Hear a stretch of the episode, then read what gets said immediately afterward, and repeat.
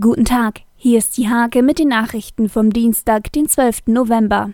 Zu einem Verkehrsunfall mit einem Leichtverletzten ist es am Montag auf der Nienburger Arbeitsamtkreuzung gekommen. Nach Angaben der Polizei entstand am Verursacherfahrzeug Totalschaden.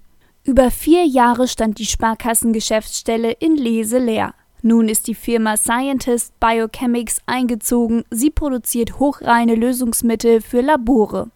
Der Pilzsachverständige Hilmar Wittenberg hat einen seltenen Pilz entdeckt. Im Wald bei Holte fand er den in Niedersachsen bislang nicht erfassten rötenden Riesenschirmling.